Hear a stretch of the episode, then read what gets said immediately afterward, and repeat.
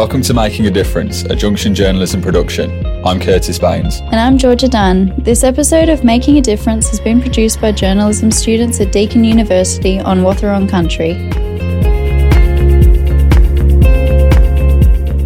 Coming up on the programme, a story on how fashion is being used to make political statements. And we'll hear firsthand what it's like to fall victim to an online dating scam. But first, Crystal Richardson takes us to Vietnam, where she meets the people who are working to stop the scourge of human trafficking.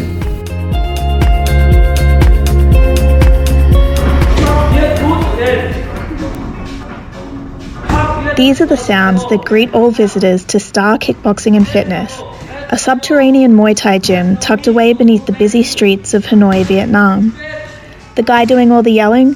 That's Phu, a former member of Vietnam's Special Forces who once protected presidents and who now co owns Star with his wife Gemma.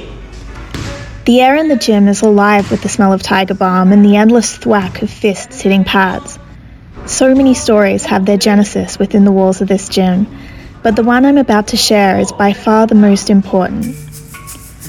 Phu and Gemma are part of a collective of businesses and organisations working to help the victims of human trafficking in Vietnam. Phu already loves being a Muay Thai trainer, but his eyes brighten when he speaks about the work he does to help these women and children. I know the situation in Vietnam, so I want to help them or not because in the past I don't have the chance. So now I, when I have the chance, I, I, I, I'm very proud and feel happy for help them and looking uh, looking for them to the how to either improve and how they can just themselves make to the life maybe try to try to bring to a nice comeback to them. In addition to helping the victims of human trafficking, Phu trains the extraction team at an organisation called Blue Dragon. These are the people who cross the border into China to rescue Vietnamese women and children from their captors. To get to the heart of the story, this was where I needed to go. Of course, there's a pandemic to contend with, so I didn't get to visit Blue Dragon, but I did get to speak to Kim Miller, the organization's Schools and Partnerships Coordinator. With COVID and the, the restrictions that have come in, people are more and more desperate, uh, and that includes the traffickers. And so we're seeing an upswing again of young people being trafficked, either girls being trafficked into karaoke bars that are actually fronts for brothels, um, boys being trafficked onto, onto fishing ships and forced to sign false documents of, of servitude. On top of this, there's the ever present issue of Vietnamese women and children, usually from small villages in the north, being trafficked across the border into China. There's one young girl who was living in, living in, she just moved to a new community with her mother. They'd escaped a really violent, uh, abusive relationship and escaped from the, the, the young girl's father. And they'd moved to a new village a couple of weeks before the end of the school year. And it was a neighbour across the road who said to the mum, You know what? I'm going for a job in a restaurant up near the border of China and Vietnam. Why doesn't your daughter come with me? And, you know, the mother and the, this young 14 year old was so grateful for that opportunity. But this woman had actually trafficked this young girl uh, into a forced marriage in China. And when the neighbour came back to the community, she said to the mother, Oh, you know, this young girl, she was so naughty. She got in trouble at the restaurant and she ran away and, and I, we didn't see her again. And mum just knew that that wasn't true. Like she knew her daughter and she knew that wasn't true. And so she contacted the police who spoke to Blue Dragon and we were able to find her and to rescue her and to, and to bring her back into her community. While it's important to draw attention to this crisis, the Blue Dragon team have to be careful not to re traumatize victims or give away information that could be used by traffickers. Both of these things could happen if victims of human trafficking were to share the details of their stories directly with the media. Every one of our rescues could be a movie. There is so much complexity in this situation, and especially right now, we're dealing with closed borders, uh, restrictions to travel, getting people across the border back into Vietnam and helping to repatriate them is so difficult. We had one moment last year where we knew of 29 victims of human trafficking that were stuck in China, and we just couldn't get to them to get them home. And we know that sometimes one or two days, you know, it can be the difference between life and death for these young people. And so it's a really, it is a really stressful, complicated situation. and trying to find ways that we can tell those stories that protects victims and that protects our, our rescue team and that doesn't let the traffickers get onto us is also really, really important and, and quite tricky at the moment. This situation is undeniably tough.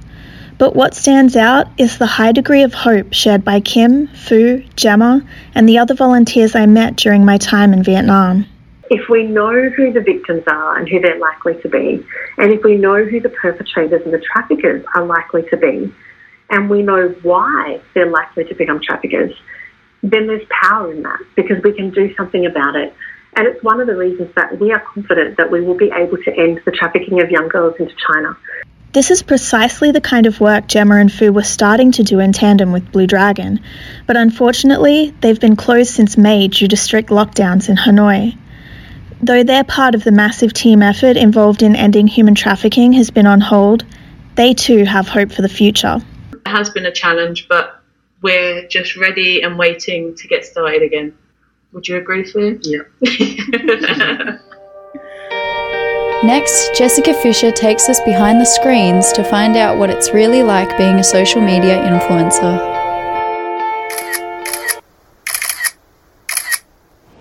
For me, a photo shoot will take maybe if I'm shooting for one brand, maybe like an hour or half an hour just to get like the right shot. So like today I want to shoot for 10 different brands, which is crazy. This is Ellie Cohen, an Instagram influencer. She's on the train to a photo shoot destination for the day. She started influencing when the COVID pandemic hit. I had taken a photo in like a designer jumper and posted it for a bit of fun, and I actually tagged the brand and saw that they reposted it.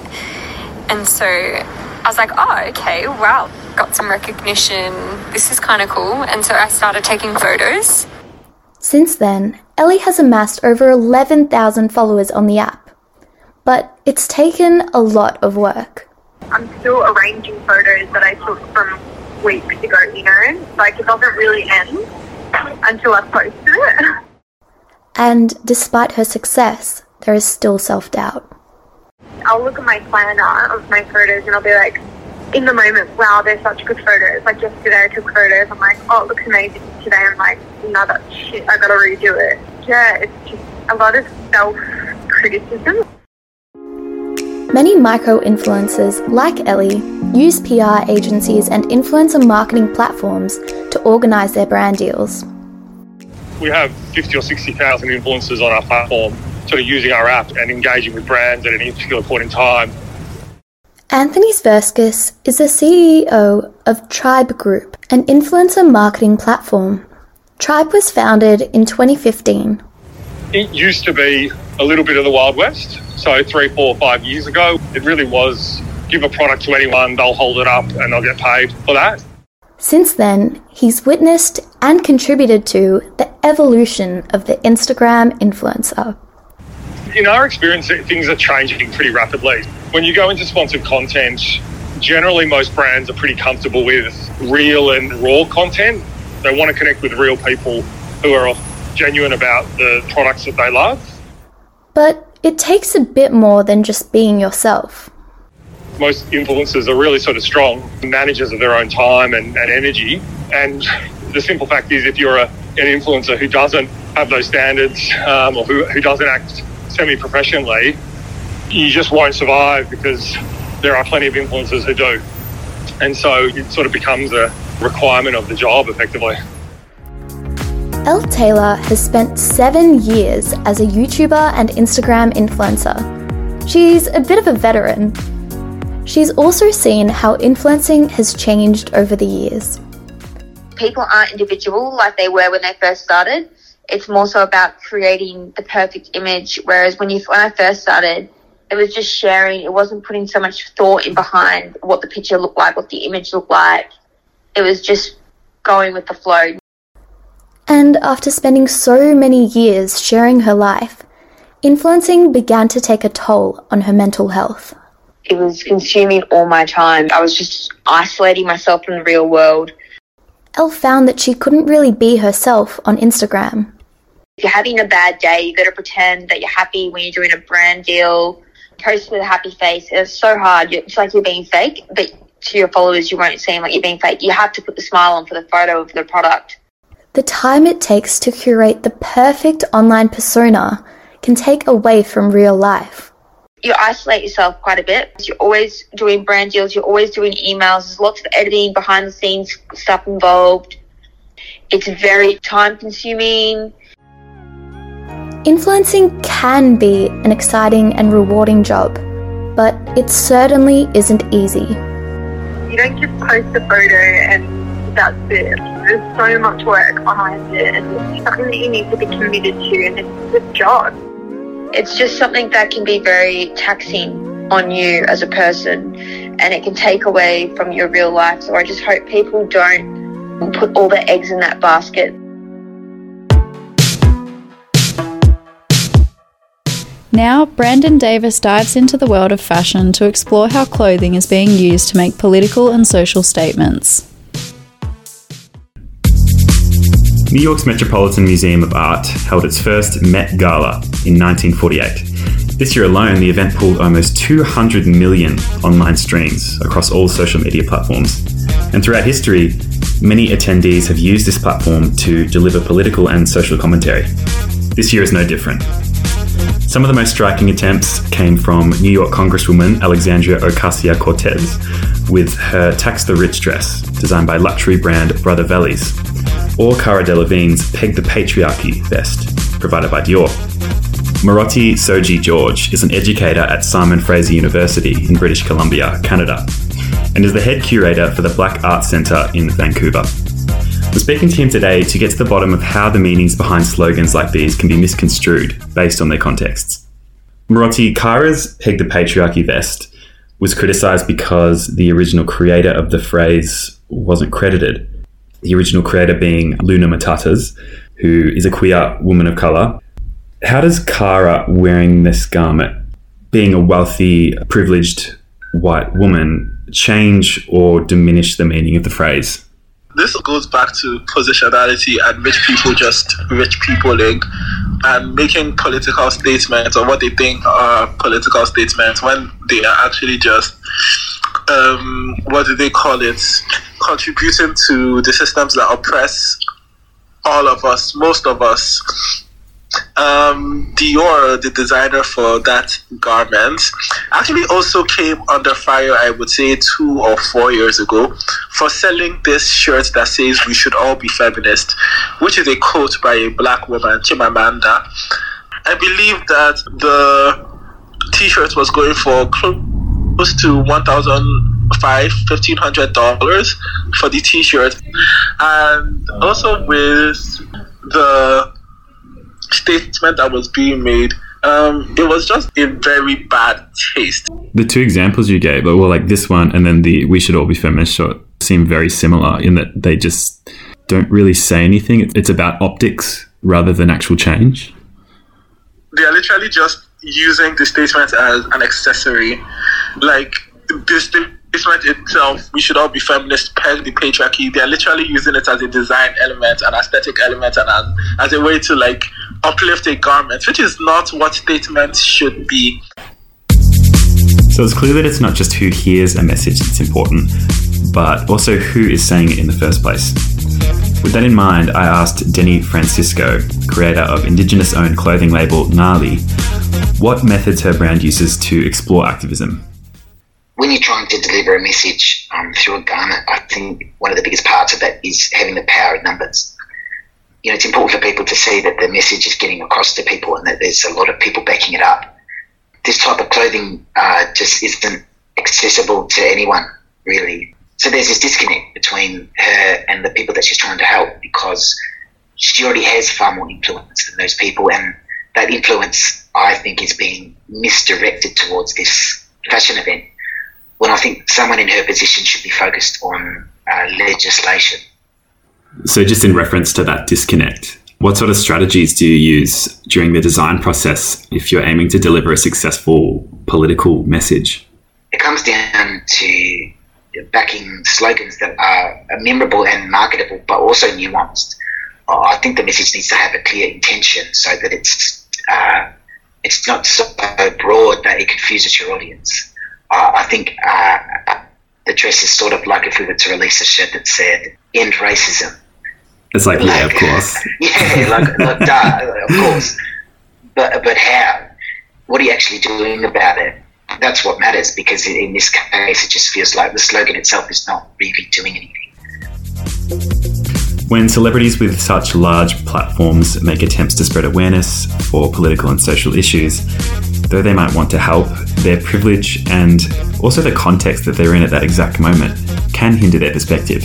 It's these times where it might be best for those in the limelight to consider uplifting the voices of others instead.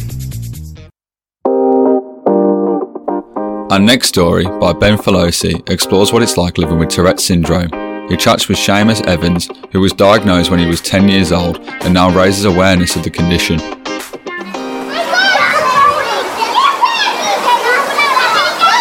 Tourette's syndrome affects 1 in 100 Australian kids, leading to verbal and physical tics, which present challenges for these children to go about their day-to-day lives. With no cure, the condition is lifelong, proving difficult for children and their families to manage. Today, we're going to be discussing what it is like for people living with Tourette syndrome and how to manage the inherent challenges the condition presents with two experts on the topic. The first is Seamus Evans, an ambassador for Tourette Syndrome Association of Australia. He has also been involved in TV and radio as a presenter and was born with Tourette's, being diagnosed when he was 10 years of age. There's a lot of misconceptions about Tourette's and what it means to have Tourette's. So can you explain a little bit about exactly what Tourette's is? Tourette syndrome is a neurological condition made up of both motor and vocal tics. and you must have both motor and vocal tics to be classified as Tourette syndrome. Tics are extremely common, and I think it's only 10% of people who have Tourette's have coprolalia, which is the swearing tic. And so, how was life growing up for you as a child and teenager uh, with Tourette's and how did it affect you and what did you have to overcome? There's no cure to Tourette's. So having Tourette's growing up was very difficult because, you know, you're constantly faced with a social barrier. And when you're young, before adolescence and even going through puberty, that's already a really difficult period. And then when you add having Tourette's, that can add a great deal of social anxiety you're a guest speaker now, stand up comic, mm. you've been on radio, TV. And I guess they're all sort of roles that you wouldn't perceive as being necessarily well suited to someone with the sort of speech and physical tics. So, how did you build up the confidence to be able to do many of these roles? I always wanted to be on television. So, for a long time, I just pretended I didn't have them, right? And then when I first got uh, my job on television, the boss pulled me aside and said, Why do you keep twitching? And because I didn't, I wasn't forthright in telling them that I had Tourette's. I said, Oh, I've got Tourette's.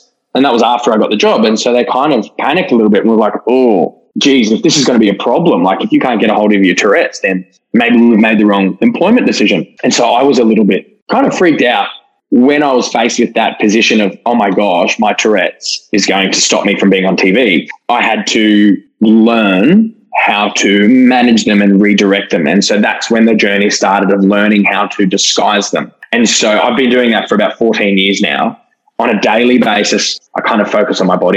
So, what's the message you would give to young children and teenagers out there with Tourette's and feel anxiety or confusion or loss of confidence? I meet a lot of people who have Tourette's and they've either just been diagnosed within the last year and the parents are freaking out, the kids are freaking out. You know, they get so frustrated with themselves because they're like, oh, I'm horrible, I'm different, I'm a freak. And I, I, every chance I get, I really try and express to them that it's actually okay. It's not as bad as you think. Just hang in there. And my talk is on turning a flaw into a superpower by sharing how I had to overcome the challenges with Tourette's, turning a flaw into a superpower and being an ambassador for Tourette Syndrome Association Australia. And this is what separates me from everyone else in a positive light. Whereas for years it separated me from everyone else in a negative light. My second guest is Emily Watson, who is a psychologist at Connect Psych in Adelaide and works with children and teens with Tourette syndrome to help them manage their tics and other issues they may face. I've seen that around 85% of patients with Tourette syndrome experience concurrent conditions such as OCD, ADHD, anxiety, or depression. I'm sort of wondering what complications does this cause? So a lot of my Tourette's clients have sort of ASD or ADHD as well. which makes a significant, you know, problem as well, particularly ADHD, because the tics can be sometimes if they're new, the child can get into trouble a lot. Like it looks like purposeful behavior, whereas it's not. What type of exercise and management options are there to help children with Tourette's to better control their tics and help them with their confidence in themselves? You know, for some people, some of the um, tics can be quite sort of like exhausting, like the, the muscles and things like that. So physio and massage does help, but that sort of just, it just helps what the tics cause. Like it doesn't actually stop the tics or change the tics in any way. There is CBIT, which is sort of like a type of therapy where we can try and change that specific tic from happening, but you can't really do it with all tics. It would be used for ones, I guess, if there's you know a threat of injuring yourself or particularly socially problematic you'd use that to, to change that tic, but you know, you can't do it for them all. And it doesn't stop tics happening. It just can change that specific tic.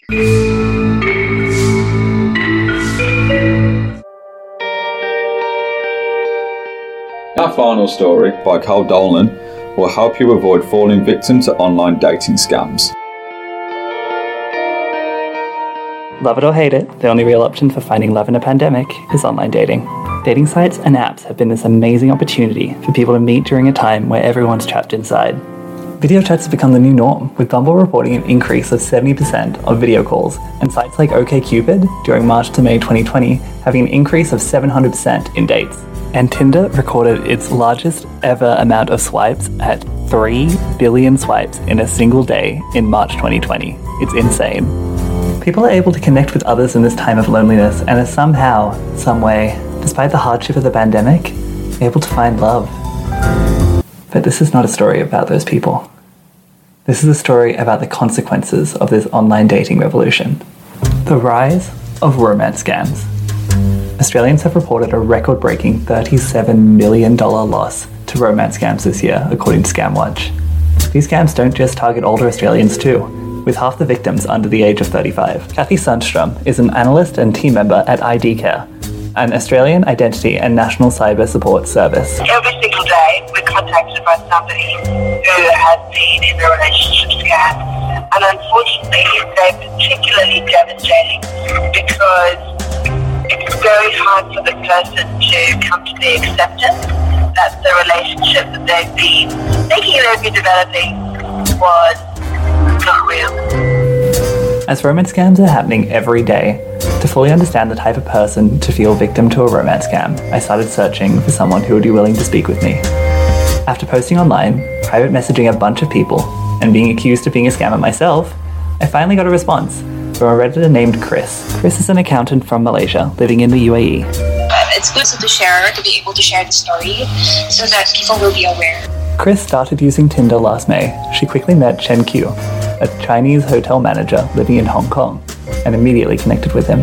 I asked her about the experience. Uh, the first thing that he asks is to transfer to WhatsApp. Romance scammers realize that if they stay on dating platforms like Tinder or Bumble, they'll probably get caught.